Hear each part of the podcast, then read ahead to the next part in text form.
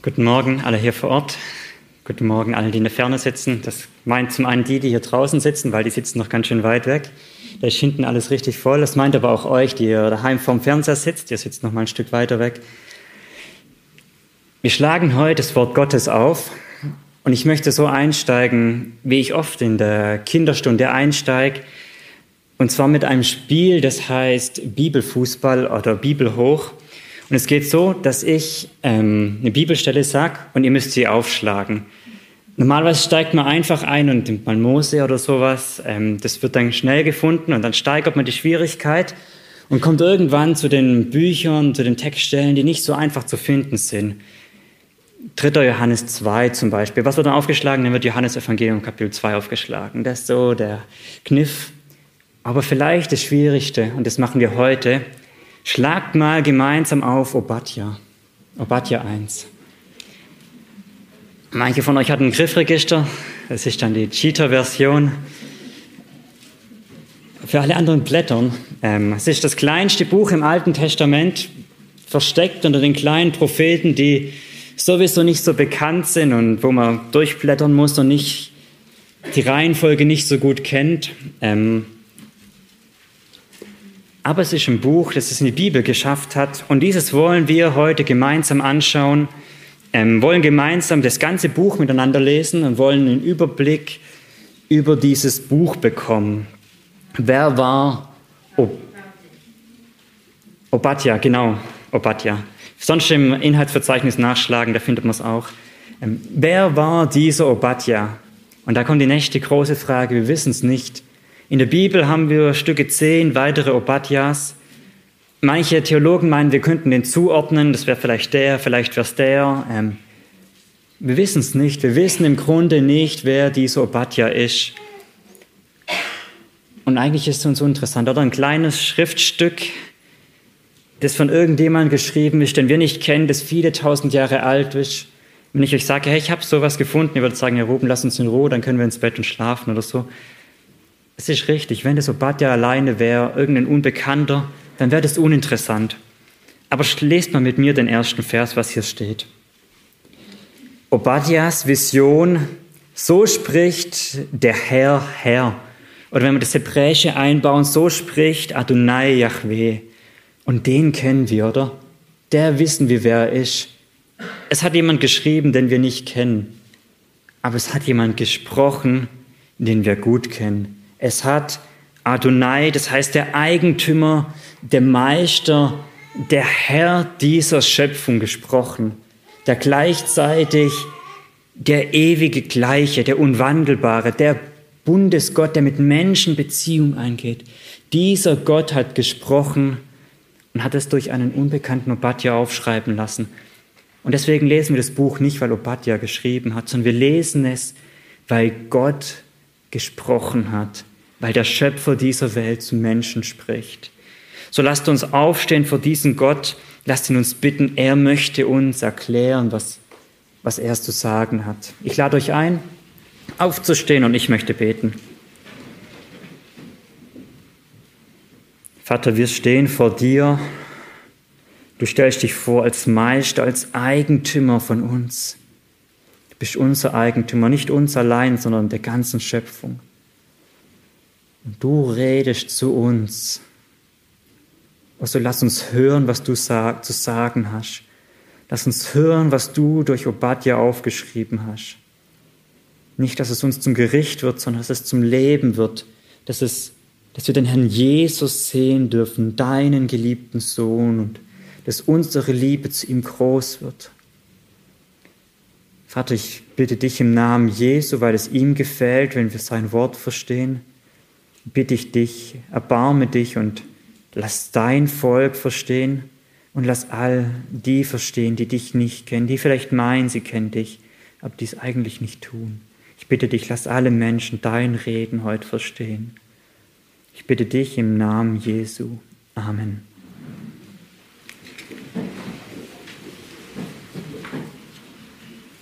Ich möchte mit euch heute, wie ich gesagt habe, das Buch Obadja anschauen, einen Überblick machen über diese 21 Verse. und schauen, was ist Gottes Botschaft. Wir werden das Buch ganz lesen, aber in drei Teilen.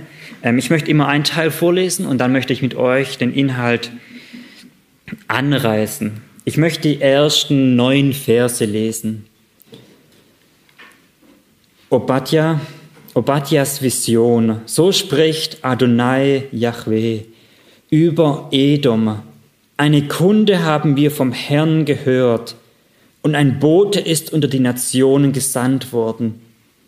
Macht euch auf, lasst uns gegen Edom aufstehen zum Krieg.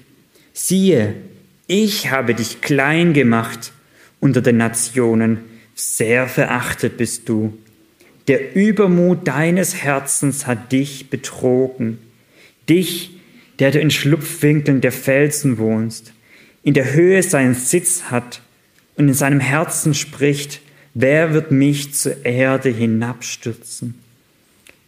Denn du, wenn du dein Nest auch hoch bautest wie ein Adler und es zwischen die Sterne gesetzt hättest, ich werde dich von dort hinabstürzen, spricht der Herr.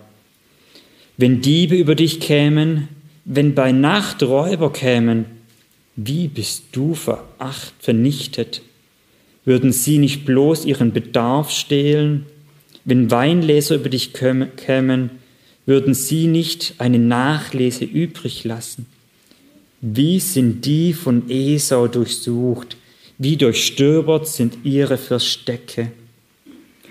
Bis an die Grenzen bist du getrieben. Alle deine Bundesgenossen haben dich betrogen. Überwältigt haben dich deine Freunde, die dein Brot aßen Sie legten eine Fußangel unter dir aus. Es ist keine Einsicht in ihm. Werde ich nicht an jenem Tag, spricht der Herr, die Weisen aus Edom vernichten, die Einsicht vom Gebirge Esau? Und deine Helden, Theman, werden verzagen, damit jeder Mann vom Gebirge Esau ausgerottet wird durch Mord. Das ist Gottes Botschaft durch Obadja an alle Nationen und an das Volk Edom. Wer ist Edom? Edom wird hier umschrieben auch mit ähm, Esau in den Versen. Vielleicht ist es euch aufgefallen. Ähm, Edom war damals ein Volk, der südöstlich vom Toten Meer gelebt hat. Ähm, wenn ihr euch das Land Israel vorstellt, ich versuche es zu spiegeln, wir haben im Norden den See Genezareth, dann der Jordan, der runtergeht, dann kommt hier das, Rote, das Tote Meer. Und jetzt von eurer Perspektive aus dürfte hier Jerusalem sein. Und dann ist hier südöstlich davon, hat Edom gelebt, ähm, in der Bergregion, so heißt es hier auch, ähm, sie haben im Gebirge gelebt, das war dieses Volk, das damals gelebt hat. Heute ist es Jordanien, ähm, Nachbarland von Israel, Vielleicht könnt ihr das besser auf der Karte verorten, ähm, Jordanien. Und dieses Volk lebte eben in diesem Gebirge. Das Gebirge war so, dass es immer wieder tiefe Schluchten gab. Ähm, und dort haben die sich dann in die Felsen Löcher und Höhlen reingetrieben, ähm, haben dort in Höhlen gelebt. Und ihr Denken war, wenn wir in diesen Höhlen leben, in diesen engen Schluchten, dann kann uns keine große Armee anlaufen. Weil Israel zum Beispiel, da war alles frei, da konnte einfach das Heer durchziehen und die konnten tausend Mann nebeneinander stehen, aber in den Schluchten hat es Platz für zehn. Und so konnten maximal wenig Menschen an sie herankommen und sie dachten, hey, hier sind wir sicher. Ich habe euch mal ein Bild mitgebracht, vielleicht können wir es einblenden, ein Bild, wie vielleicht die Hauptstadt, eine der ganz großen, bekannten Höhlen ausgesehen hat. Vielleicht kennt ihr das, oder? Ähm, ich habe vorher das Bild oben gegeben und Harry meinte gleich, ja, da wollten wir hin. So etwas ähnliches gibt es öfter mal. Ähm, das ist kein gewöhnliches Wohnhaus von denen gewesen, aber so ungefähr sah das aus. Ähm, das heißt Petra, die Stadt heißt Petra, das ist griechisch, heißt einfach nur Stein von Petrus, kennen wir. Ähm, so haben die gelebt. Genau, wir können es auch schon wieder ausblenden, das ist nicht so wichtig. Und da haben die gelebt. Und diese Wohnsituation hat in ihnen, ihren Herzen was ausgelöst. Sie hat in den Herzen gesagt, wir sind sicher.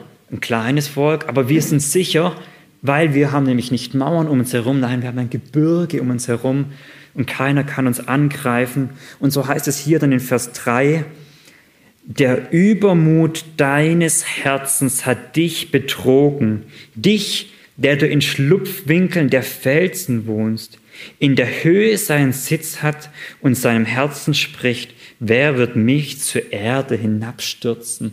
Das hat es in Edom ausgelöst, hat gesagt, wir sind hier sicher, keiner kann uns angreifen. Gott vergleicht es hier dann in Vers 4 damit, wie ein Adler der nicht sein Nest hat, neulich hatten wir es in der Gebetsstunde, nicht auf dem Altar sein Nest hat, sondern der es hoch in den Bergen oben sein Horst hat, wo keiner hinkommen kann. Und so sagt Edom, vergleicht es Gott, so seht ihr euch.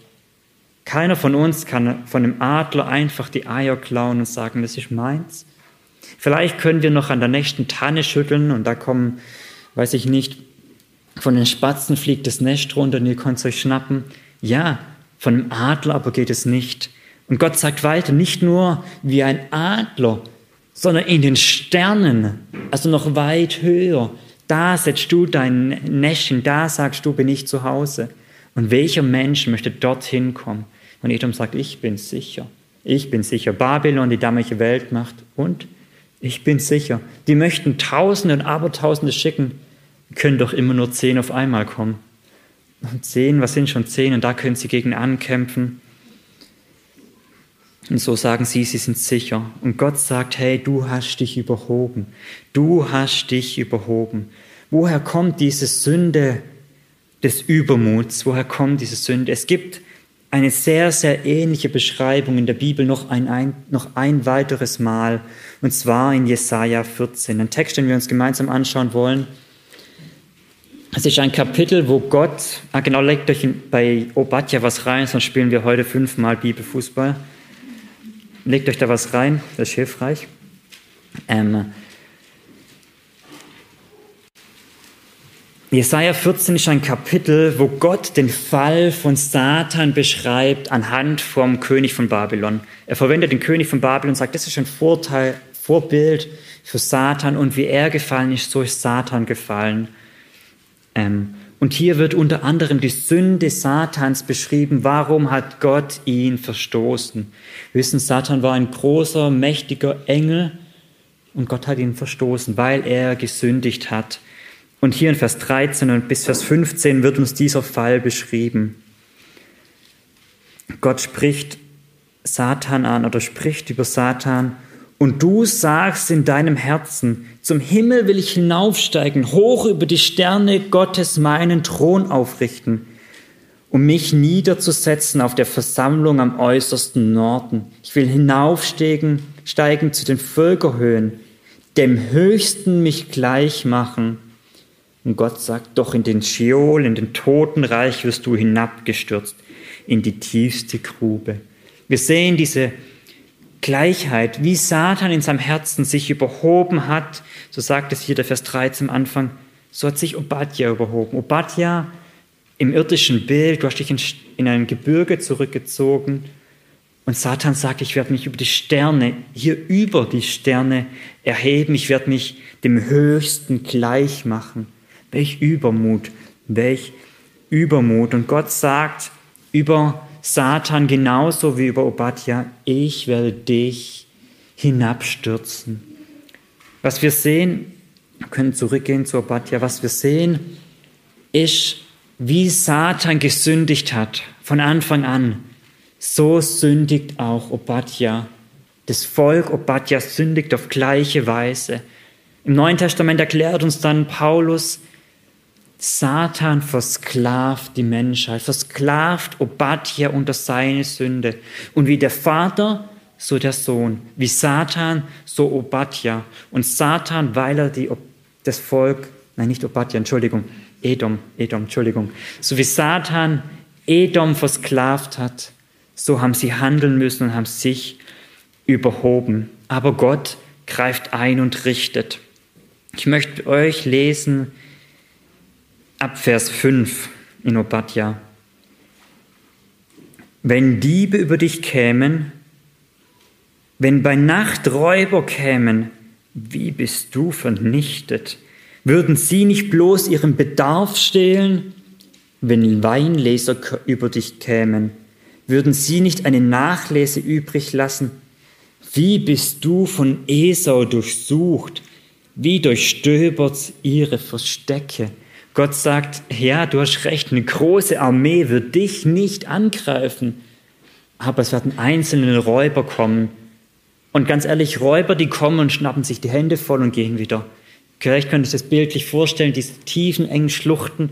Der Räuber, heute vielleicht mit Taschenlampe, nachts kommt, sieht die Höhle, schnell rein, Hände voll und dann weg.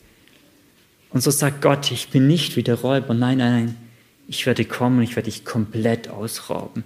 Meine Hände, dich auszurauben, sind riesig. Und ich werde kommen und dich endgültig niedermachen. Wie wird es Gott tun?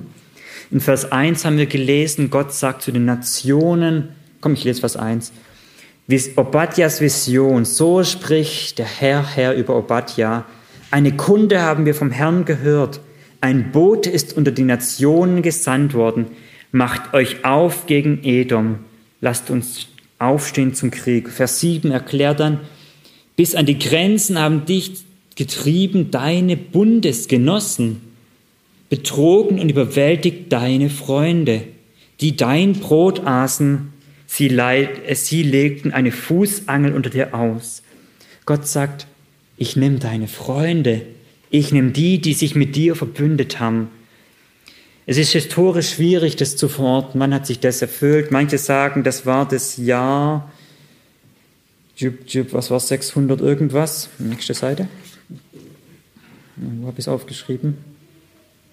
Ich weiß es nicht mehr. 600 irgendwas nach Christus. Andere sagen, nein, das war 70 nach Christus im Zuge von ähm, der Zerstörung von Jerusalem, vom Tempel, ist das untergegangen. Wir wissen es nicht. Wir wissen es nicht, aber wir wissen, es ist ein historisches Ereignis gewesen. Und Gott hat dieses Volk zerstört. Hier wird von Freunden gesprochen, von den Bundesgenossen. Vielleicht eine Überlegung, aber euch es bildlich auszumalen. Vielleicht hat gesagt Obadja, hey, mein Freund Nebukadnezar, König von Babel oder wer auch immer, komm, ich lade euch ein oder vielleicht war es der König von Rom, ich lade euch ein, esst mit mir mein Brot. Und dieser Feind hat gedacht, ich bin dein Freund und lädst mich freundlich ein. Dann sind die Schluchten kein Problem mehr. Dann bin ich schon mal da. Ach, weißt du was? Komm, ich renn dich geschwind voll um. Ich bin schon da. Vielleicht, vielleicht ist Edom so untergegangen. Aber auf jeden Fall ist es untergegangen, weil Gott hat gesagt, ich richte dich für deinen Hochmut und ich werde dich vernichten. Was ist die Botschaft von Obadja? Vielleicht sagst du, okay, Edom ist vernichtet, das Gericht ist erfüllt, die Prophetie erledigt. Ruben interessiert uns nicht mehr. Interessiert uns nicht mehr. Oder du sagst, ja, okay, ich gehöre nicht zum Volk Obadja, Edom, ich gehöre nicht zum Volk Edom. Bitte seht mir nach, wenn ich die Namen durcheinander schmeiße. Ich gehöre da nicht dazu, es interessiert mich nicht. Edom ist ein Typus in der Schrift für alle gottlosen Menschen auf dieser Welt. Edom, so geht zurück auf Esau, ist der Bruder von Jakob. Und so hat Isaac zwei Nationen in sich, das Volk Gottes und die Gottlosen. Diese zwei Völker hat ähm, Isaac, auf, ähm, hat Isaac gezeugt und sind nach Isaac ausgegangen. Und so erklären uns andere Ausleger der Schrift, einer davon heißt Maleachi, einer davon heißt Paulus, ein Ausleger heißt Hebräerschreiber, einer heißt Jakobus, der Bruder des Herrn. All diese, auch ähm, Hesekiel auch, all diese erklären uns und sagen, ob Edom steht für die Gottlosen. Ich erinnere euch an die Textstellen, weil, wir sie, weil Lukas uns eingeführt hat in der Malachi-Predigt. Jakob habe ich geliebt, Esau habe ich gehasst. Gott sagt, die einen Teil der Menschheit, die hasse ich und den anderen liebe ich. Paulus erklärt uns später und sagt, den einen Teil habe ich erwählt, den anderen Teil habe ich erworfen. Römer 9 und Malachi 1 sind die Stellen. Der Hebräerschreiber sagt später, passt auf, Gemeinde, Volk Gottes, dass nicht unter euch einer ist wie Esau, nämlich gottlos, dass nicht unter euch ein gottloser Mensch aufwächst. Und so sehen wir immer wieder, wird dieses Gottlosigkeit und Esau in Verbindung gebracht.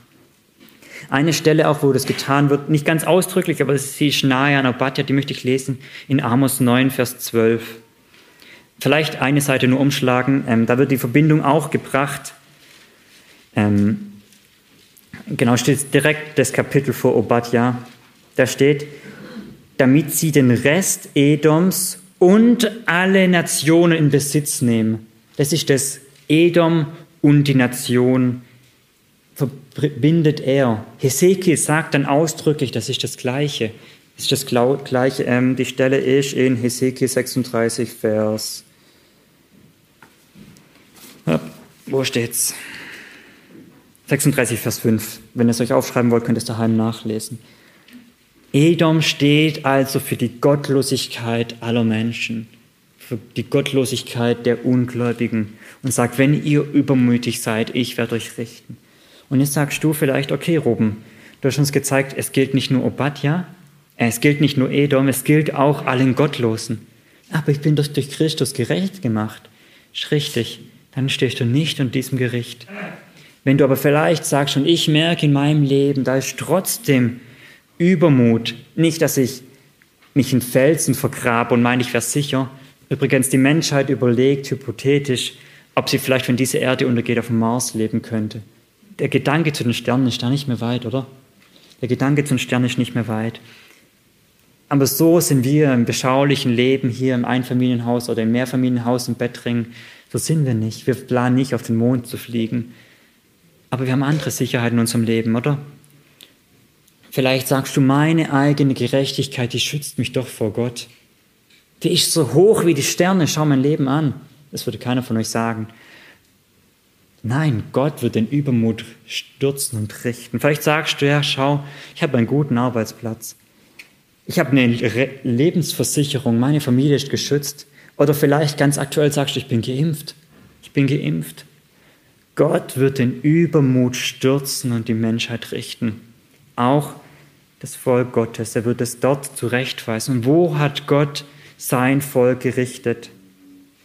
Schlag mal mit mir auf Psalm 41.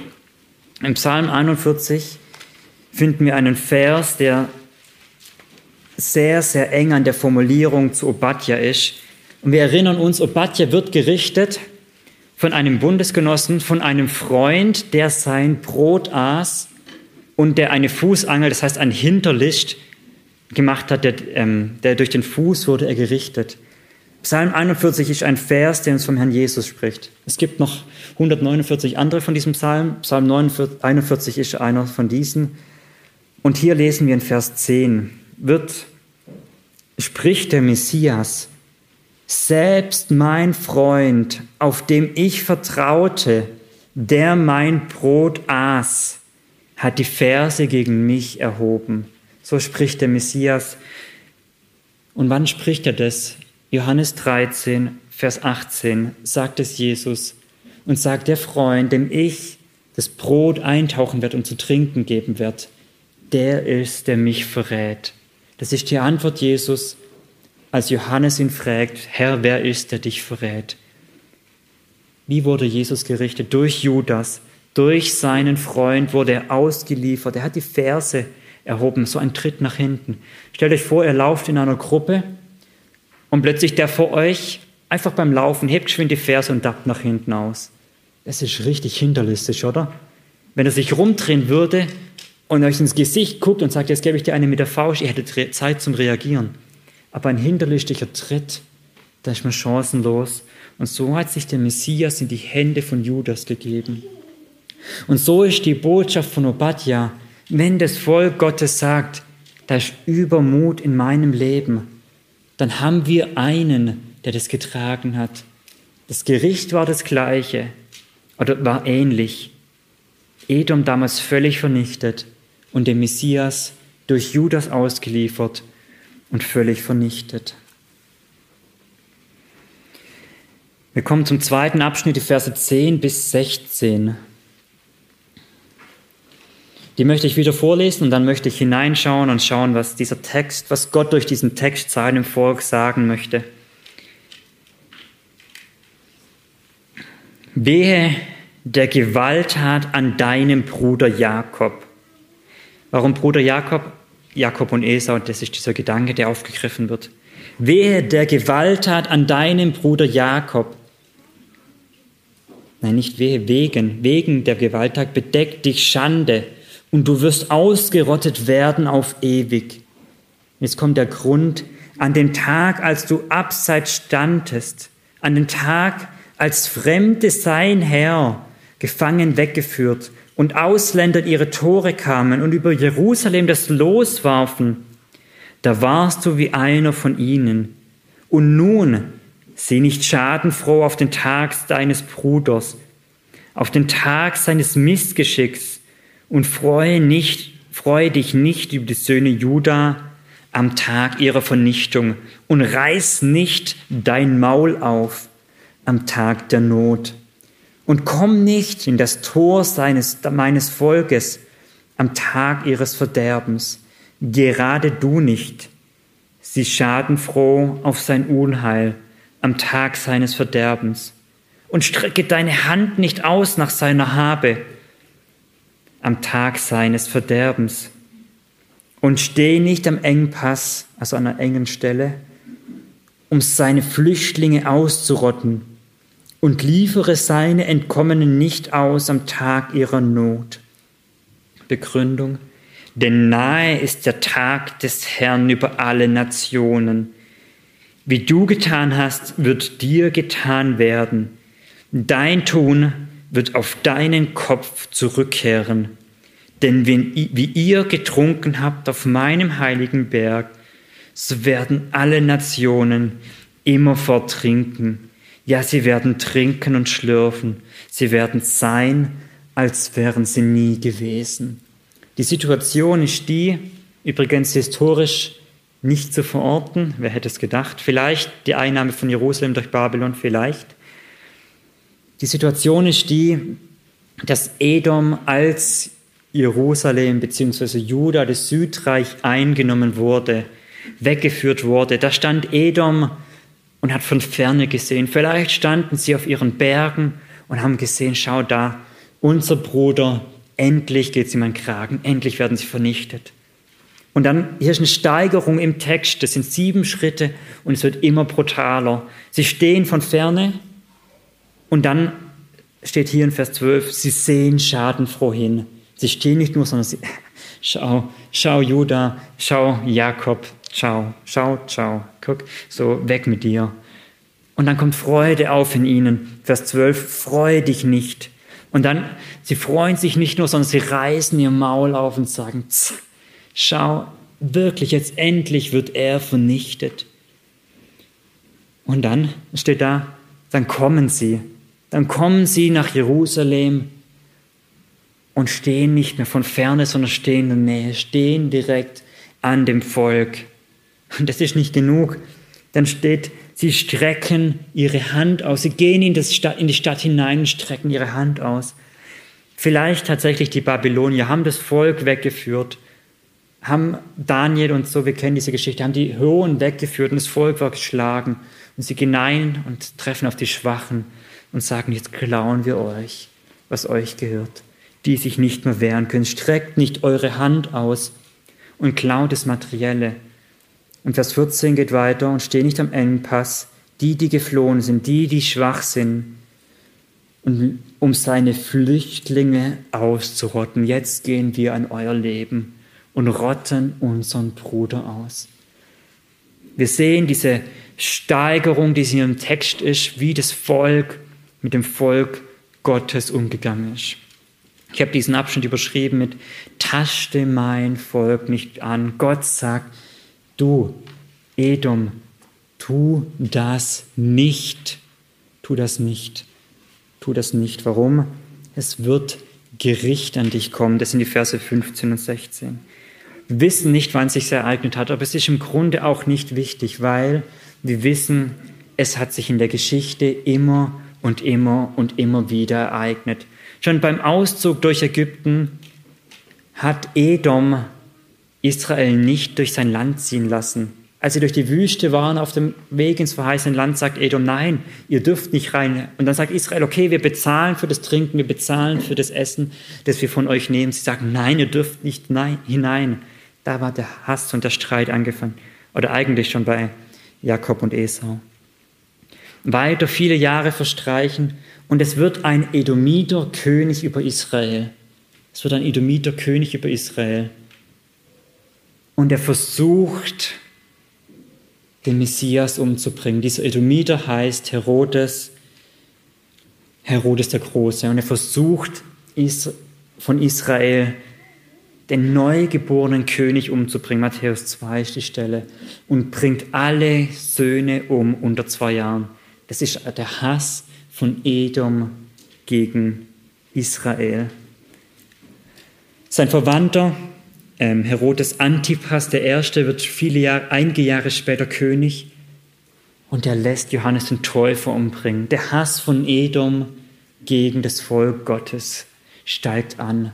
Und er kommt zum Höhepunkt, als dieser gleiche, der Herodes, der Edomiter, den Herrn Jesus an der, in der Karwoche vor sich geladen bekommt und sagt, endlich habe ich dich hier, unterhalte mich mal. Die Textstelle ist Lukas 23. Und er kommt vor ihn und Herodes erkennt wie alle anderen, dieser Jesus ist schuldlos.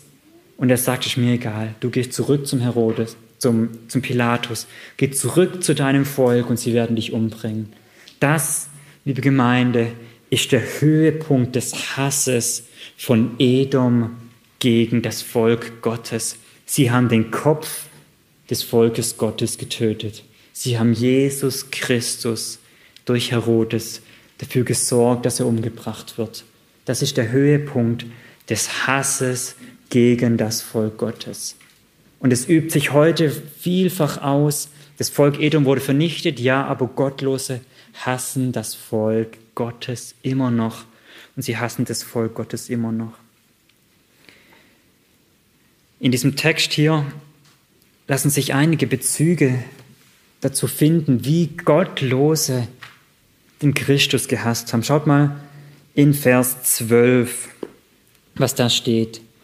Und nun sieh nicht schadenfroh auf den Tag deines Bruders, an den Tag seines Missgeschickes, und freu dich nicht über die Söhne Judas am Tag ihrer Vernichtung, und reiß nicht dein Maul auf am Tag ihrer Not. Wir haben es in den Markus-Predigten, wie haben sie den Herrn Jesus verspottet? Und der Jesus als Repräsentant des Volkes wie haben sie ihn verspottet? Andere hat er gerettet, er rettet sich selbst. Wenn du der Sohn Gottes bist, steig herab. Wir hängen hier alle nebeneinander, sagen die Schächer, komm, rette dich und uns, wenn du der Sohn Gottes bist. Wie haben sie ihn verspottet und ihr Maul gegen ihn aufgerissen? In Vers 11 lesen wir, ähm, steigen in die Mitte ein und Ausländer in seine Tore kamen und über Jerusalem das Los warfen. Da warst du einer von ihm. Über wen haben sie das Los geworfen? Über die Kleider vom Herrn Jesus, oder? Und dann später steht, sie haben deine Hand ausgestreckt, haben ihm geklaut, was er hatte. Der Jesus stand da, stand da und hatte nichts mehr. Sie haben, wie sie über Jerusalem das Los geworfen haben, haben sie auch über den Messias das Los geworfen in Vers 16, wie ihr getrunken habt auf meinem heiligen Berg, so werden alle Nationen immer forttrinken. Wer hat den Kecher, den Becher des Zornes Gottes getrunken? War es nicht der Messias?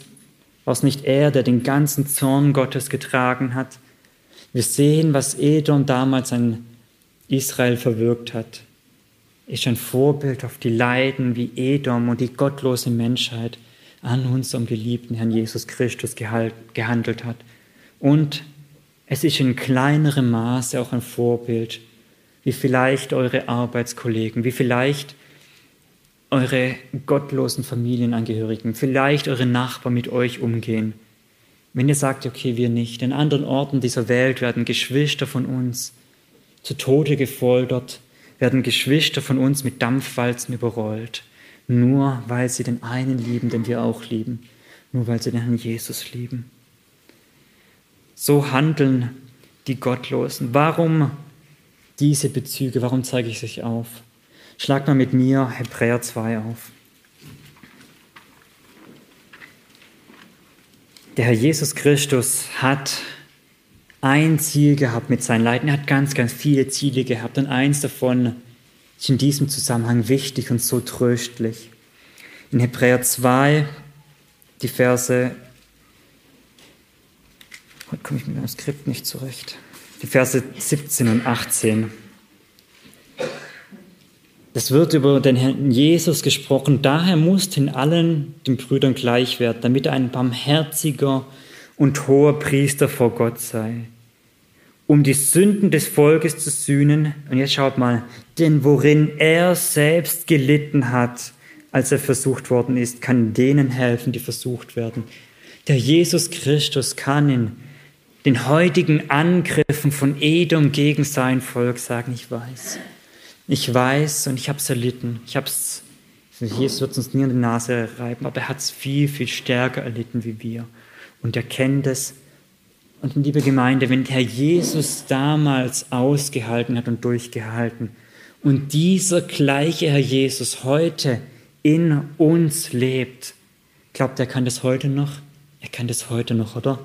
Und er kann heute diese Leiden, die von Gottlosen, von Edom an seinem Volk verwirkt werden, kann er ertragen, kann er ertragen. Ich schiebe eine kurze Anekdote ein. Als wir vor einiger Zeit im Krankenhaus waren mit unserer Kleinen, gab es eine Kinderärztin, die hat mich aufgeregt, ähm, weil sie immer das Gleiche gesagt hat. Wenn, die, wenn sie die Kleine auf dem Arm hat und die geschrien hat, dann hat sie immer gesagt, ich weiß, ich weiß, ich weiß. Und ich habe gedacht, nein, liebe Frau, du hast schon lange vergessen, du hast keine Ahnung. Du kannst dich nicht reinversetzen. Was ist das für ein Trost? Natürlich, die Kleine versteht sie auch nicht, aber es ist doch kein Trost, zu jemandem zu sagen, ich weiß, ich weiß, ich weiß. Eine liebe Frau, die hat es bestimmt gut gemeint. Wenn der Herr Jesus sagt, ich weiß, dann weiß er wirklich, dann weiß er wirklich, wie wir uns fühlen dann weiß er wirklich, weil er hat es selbst miterlebt. Diese liebe Krankenschwester hat es auch selbst miterlebt als Baby. Aber das ist viele Jahre her und wir alle haben als Babys Qualen durchgemacht. Wir haben es alle vergessen, oder? Wie gut. Der Jesus hat diese Qualen nicht vergessen. Und er weiß wirklich, und er weiß wirklich, wenn wir zu ihm kommen, unser Leid klagen. Was ist die Hoffnung, die dieser Text hier gibt an, an das Volk Gottes? Der Text sagt nicht, ich weiß und weil ich weiß, komm, dann werde ich. Wir sehen in diesem Text nichts, sondern der Text sagt in Obadja in Versen 15 und 16, die möchte ich nochmal lesen. Der Text gibt den Ausblick auf den Tag des Herrn. Wichtig, den Tag des Herrn, nicht den Tag des Ruben, wo er sagt, Ruben, jetzt kommt dein Tag und jetzt kommt, dann gib den Noah, ich nehme dich als Beispiel, dann gib ihm jetzt mal richtig. Nein, sondern es kommt der Tag des Herrn. Vers 15 und 16. Die Begründung, handle nicht so, denn nahe ist der Tag des Herrn über alle Nationen. Jetzt übrigens wird Edom wieder auf alle Nationen ausgeweitet. Der Tag des Herrn über alle Nationen. Wie du getan hast, wird dir getan werden. Dein Tun wird auf deinen Kopf zurückkehren.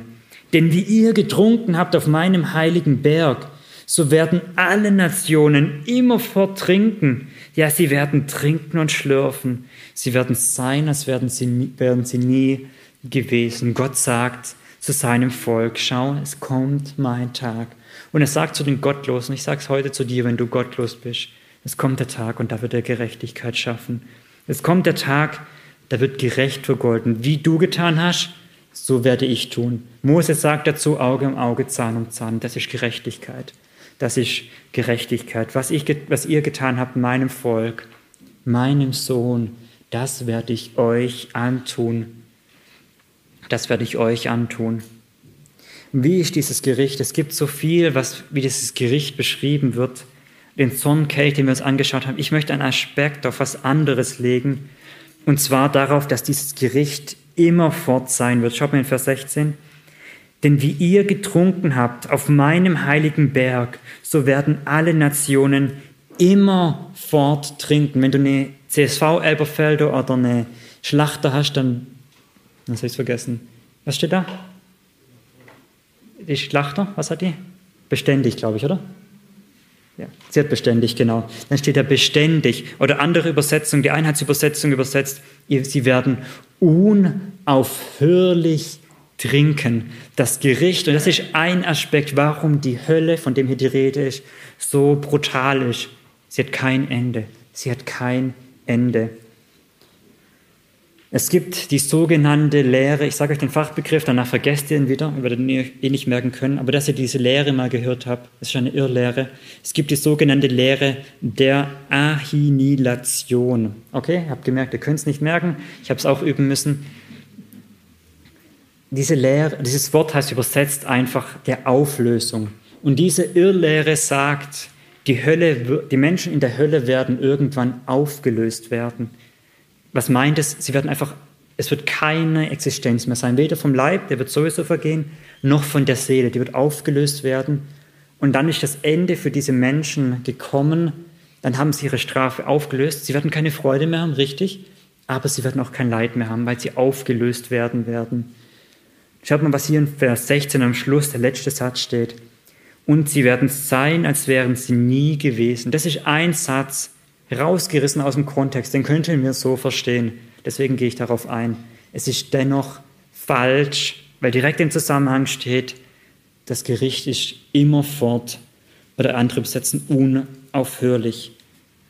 Es ist wichtig zu wissen, eine Qual der Hölle ist, sie wird nie, niemals enden. Ich habe euch drei Stellen mitgebracht. Ich möchte sie einfach nur geschwind vorlesen, die das klar bezeugen, dass wir sehen, wir stehen hier auf einem großen Fundament. Ich sage euch die Stellen, ich werde sie nicht aufschlagen. Matthäus 25, Vers 46. Und sie werden hingehen in die ewige Strafe, die Gerechten aber in das ewige Leben. Wenn wir sagen, das Leben ist ewig, dann ist auch die Strafe ewig. Das gleiche Wort hier. Jesaja 66, Vers 24.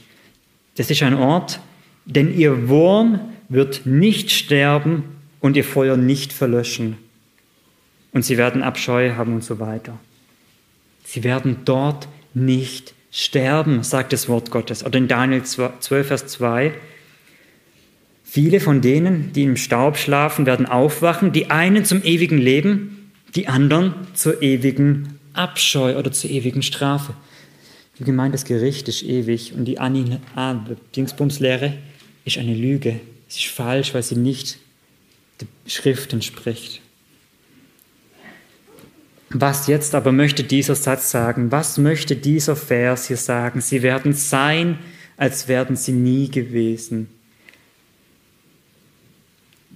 Ich lese es euch vor, was ich formuliert habe. Dieser Vers möchte sagen, dass im ewigen Gericht Gottes diejenigen, die gerichtet werden, keine Bedeutung und Auswirkung auf das Volk Gottes und die neue Schöpfung überhaupt haben werden. Was will ich sagen? In der Ewigkeit in der Vollendung, im Himmel, im Paradies, wie auch immer wir geläufig dazu sagen, dort werden sie keinerlei Auswirkung auf das Volk Gottes haben. Egal, ob es vergangen ist und zukünftig, sie werden eh nicht mehr dort sein. Egal, was sie uns heute antun, an Schmerz, an Leid, es wird dort so sein, als wäre dieses Schmerz, dieses Leid nie gewesen. Offenbarung 21, Vers 4 sagt dann, es wird kein Leid mehr sein. Jesaja 65, Vers 17 fortfolgend sagt, und wir werden des Früheren nicht mehr gedenken. Liebe Gemeinde, wo wir gepeinigt werden, wo unsere Geschwister, die es viel schlimmer haben wie wir, gepeinigt werden, es wird keine Auswirkung mehr haben. Wenn wir es runterbrechen, schlagt dir heute einer aufs Auge und du bist blind und du wirst leiden, weil du Christ bist, dann wirst du in dieser Zeit hier dieses Leid immer mit dir rumtragen. In der Ewigkeit wird es sein, als wäre es nie gewesen. Das ist die Aussage von diesem Vers. Alles Leid, das Edom dem Volk Gottes zugefügt hat, es wird vergessen sein. Es wird sein, als wäre es nie gewesen. Anders ausgedrückt, die Welt kann uns Schaden hinzufügen, wie sie wollen. In Ewigkeit werden wir sagen, war was? Ich weiß nichts mehr. War was? Ich weiß nichts mehr. Und so sagt der Herr Jesus als Zuspruch in Matthäus 10, habt keine Angst vor denen, die euren Leib zerstören können. Fürchtet lieber den Vater im Himmel. Habt keine Angst vor den Menschen, die euren Leib zerstören können. In Ewigkeit werden die eh keine Auswirkungen auf euch haben. In Ewigkeit werden die eh keine Auswirkungen auf euch haben. Das ist der Abschnitt, wo Gott zu Edom sagt, fast taschte mein Volk nicht an, denn ich werde es richten. Und zu dem Volk sagt, hart aus, hart aus, Christus kennt euer Leid und es wird Gerechtigkeit stattfinden. Und, und das ist der letzte Abschnitt, ich werde Heil bringen. Obadja 17 bis 21. Das ist der letzte von diesen drei Abschnitten Obadja. Und dieser Tag, äh, dieser Abschnitt schließt direkt an diesen Tag des Herrn an. Ich werde es euch gleich begründen und schließt das Heil damit an. Aber auf dem Berg Zion wird Rettung sein und er wird heilig sein. Und die vom Haus Jakob werden ihre Besitztümer wieder in Besitz nehmen. Und das Haus Jakob wird ein Feuer sein und das Haus Josef eine Flamme. Das Haus Esau aber wird zu Stroh. Und sie werden in Brand setzen und sie verzehren. Und das Haus Esau wird keinen Entkommenen haben. Denn der Herr hat geredet. Und sie werden den Süden, das Gebiet Esaus in Besitz nehmen und die Niederungen, das Gebiet der Philister. Und sie werden das Gebiet Ephraims und das Gebiet Samarias in Besitz nehmen. Und Benjamin wird Gilead in Besitz nehmen. Und die, und die Wettgeführten des Heeres und die Söhne Israels werden in Besitz nehmen, was, die, was den Kananitern gehört, bis Zarpat und die Weggeführten von Jerusalem, die in Sepharat sind, die Söhne des Südens. Und es werden Retter hinaufziehen auf den Berg Zion, um das Gebirge Esau zu richten. Und die Herrschaft, Königsherrschaft, wird dem Herrn gehören. Das ist dieser letzte Abschnitt, den Gott durch Obadja sagen möchte. Ich habe ihn überschrieben, Heil für das Volk Gottes, Richteramt und Heimatland. Heil für das Volk Gottes, Richteramt und Heimatland. Gott wird seinem Volk Recht verschaffen. Schaut mal wo, in Vers 17. Und damit können wir die Frage beantworten, wann ist dieses, wann ist dieses Heil? Aber auf dem Berg Zion wird Rettung sein. Es gibt viele Geschwister, die hier in diesem Text sagen, ja, das wird das Zukunft tausendjährige Reich sein. Falsch. Einfach falsch. Warum? Weil dieser Abschnitt von Joel verarbeitet wird. Geht mal mit mir in Joel 3. Joel zwei Bücher nach vorne. Ähm, und Joel verarbeitet vermutlich zu einem späteren Zeitpunkt, jetzt wo ist er, verarbeitet zu einem späteren Zeitpunkt diesen Abschnitt und hat die gleiche Formulierung. Und es gibt, liebe Gemeinde, es gibt diese Formulierung, auf dem Berg Zion wird Rettung sein, in der Schrift genau zweimal. Obadja 17 und Joel 3, Vers 1. Nein, 3, Vers 5, Entschuldigung. Ich lese Vers 5. Ich lese Vers 1. Ich lese Vers 1. Warum lese ich Vers 1? Wir hatten neulich eine Predigt darüber. Vielleicht, das ist nur, damit ihr euch erinnert. Und danach wird es geschehen, dass ich meinen Geist ausgießen werde über alles Fleisch. Und eure Söhne und Töchter werden Weissagen und eure Kreise werden Träume haben. Und eure jungen Männer werden Visionen sehen. Und selbst über meine Knechte, über die Mägde werde ich an jenem Tag meinen Geist ausgießen und ich werde Wunderzeichen geben am Himmel und auf Erden, Blut und Feuer und Rauchsäulen. Die Sonne wird sich in Finsternis verwandeln der Mond zu Blut werden, ehe der Tag des Herrn kommt, der große und furchtbare. Wir erinnern uns, Obadja 16, da hatten wir das. Obadja 15. Und es wird geschehen, ehe er jeder, der den Namen des Herrn anrufen wird, wird gerettet werden. Denn auf dem Berg Zion und in Jerusalem wird Rettung sein. Das ist, was Obadja sagt. Und, und der Herr, wie der Herr gesprochen hat unter den, und unter den übrigen, wie die der Herr berufen wird. Schaut mal, hier steht, auf dem Berg Zion und in Jerusalem wird Rettung sein, wie der Herr gesprochen hat. Wann hat er es gesprochen? Obadja 17. Da hat Gott es gesagt. Joel bezieht sich also ausdrücklich auf Obadja und sagt, das ist der gleiche Zeitpunkt, von dem ich rede.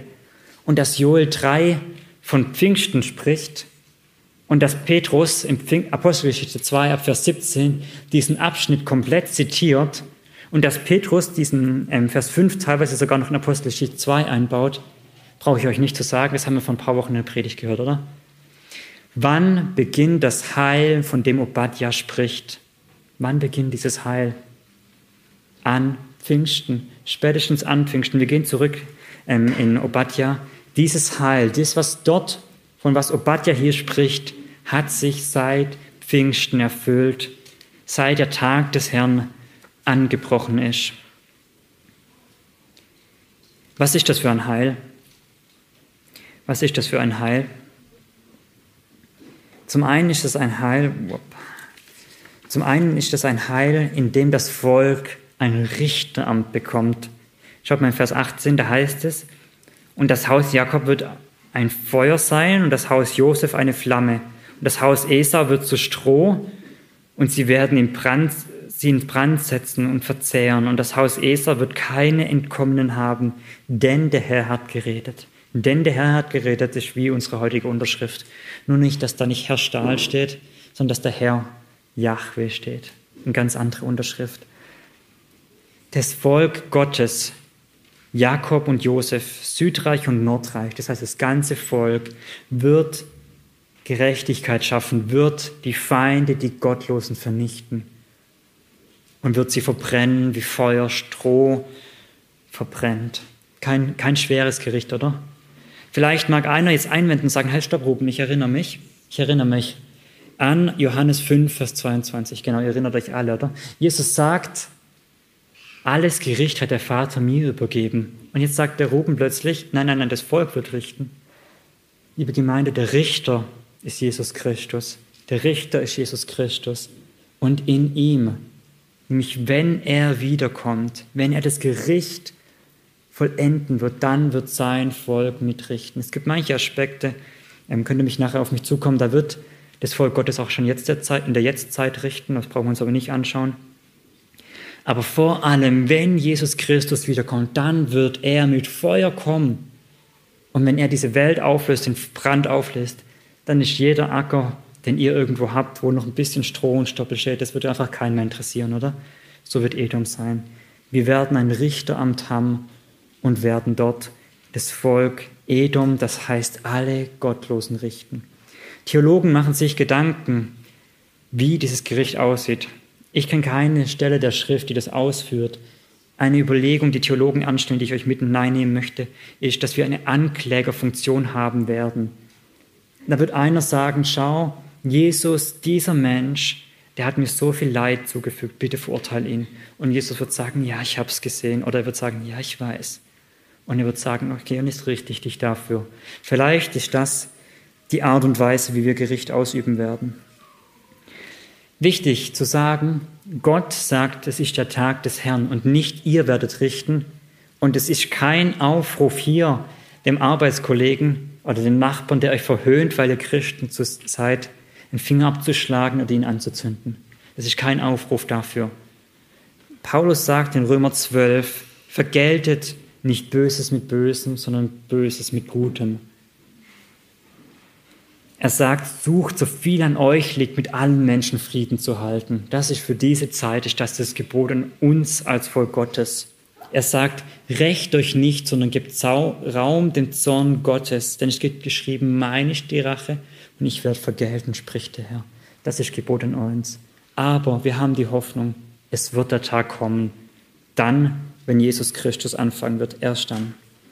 Das Heil Gottes ist ein Zeitpunkt, wo wir Gerechtigkeit schaffen werden. Das Heil Gottes ist nicht nur Richteramt, sondern es ist auch Heimatland. Es ist das der Ort, wo alles, was dem Volk Gottes genommen wird, zurückgegeben wird. Eigentlich stimmt es nicht, sondern es wird ihm viel, viel mehr gegeben. Und das vermittelt uns Gott hier am Bild von Israel und Edom wieder. In den Versen 18 und 19, die möchte ich euch, 19 und 20, Entschuldigung, die möchte ich euch lesen. Denn, na, Vers 19. Und sie werden den Süden, hier steht in euren Bibeln, ähm, vielleicht in der Fußnote, den Negev. Den Negev könnt ihr heute noch ähm, den Landkarten finden. Das ist das, ich, ich lese erst, Entschuldigung.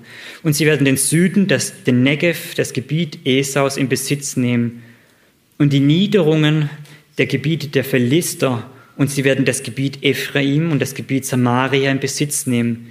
Und Benjamin wird Gilead in Besitz nehmen. Und die Weggeführten des Heeres, dieses Heeres, die Söhne Israels werden in Besitz nehmen, was den Kananitern gehört, bis Zarpat, Und die Weggeführten von Jerusalem, die in Shet Fatrat sind, die Städte des Südens. Gott verwendet das Bild der Inbesitznahme des Landes. Es ist nicht hiervon die Rede, dass hier wirklich ein buchstäbliches Land in Besitz genommen wird. Warum? Weil er sagt, Heil ist nur auf dem Berg Zion. Das Bild, wenn wir diese Texte buchstäblich auslegen, wird heißen, er leuchtet euch gehört das ganze Land, aber übrigens Heil gibt es nur an diesem einen Ort, auf diesem einen Gipfel. Das heißt, euch gehört's, das ist mein Heil, aber übrigens sicher seid ihr dort nicht und Rettung bekommt ihr dort auch nicht, sondern nur an diesem einen Ort. Das ist wenig sinnig, oder? Was möchte Gott hier ausdrücken? Ich möchte mit euch hineingehen, bisschen in die Geografie, ähm, wie dieses Land aufgebaut ist. Vielleicht ist es clever, wenn ihr in euren Bibeln ähm, die Landkarten hinten aufschlagt.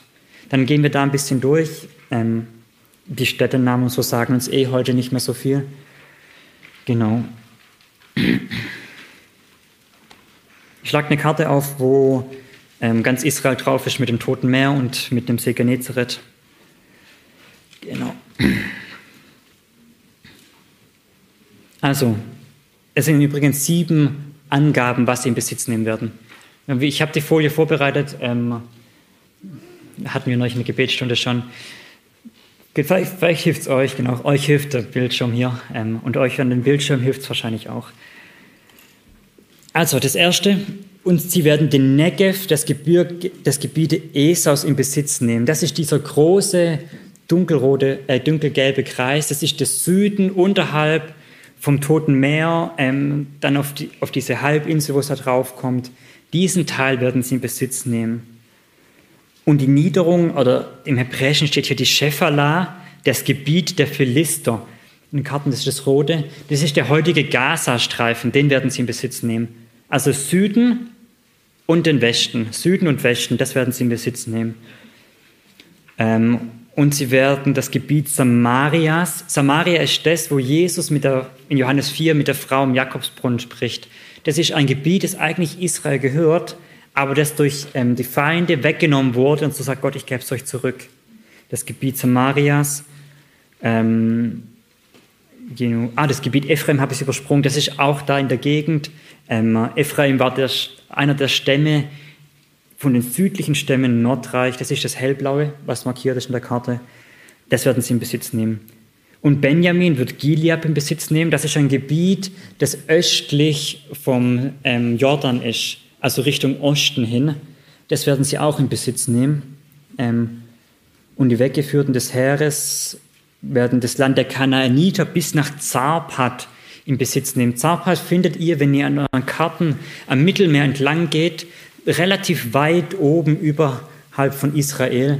Das ist dort, ähm, wo Elia die Witwe besucht hat. Vielleicht erinnert ihr euch da. Das heißt, sie werden ein Gebiet im Norden in Besitz nehmen, auch noch. Und dann kommt noch, dann kommt die Städte des Südens nochmal, genau. Oh, wie hast du das gemacht? Gut. Ähm, genau, dann werden sie die Städte des Südens nochmal in Besitz nehmen. Was möchte Gott sagen? Gott sagt zum einen, ich gebe euch euer Land zurück, das, was euch übrigens Edom weggenommen hat, unter anderem, und ich gebe euch Richtung Süden, Richtung Westen, Richtung Norden und Richtung Osten. Ich gebe euch in alle Himmelsrichtungen, gebe ich euch Land. Es ist ein schwaches Bild dafür, dass Gott dann durch Paulus, durch Johannes sagt, ich gebe euch die ganze neue Schöpfung. Paulus sagt in Römer 4, Vers 13, ihr seid Erben der Welt. Ihr die ganze neue Schöpfung in alle Himmelsrichtungen. Alles, was euch genommen wird, das werde ich euch zurückgeben. Das werde ich euch geben. Und dort wird Heil sein, dort wird ein heiliges Land sein. Ähm, so sagt es Vers 17. Das heißt, dort wird nichts Unreines mehr reinkommen.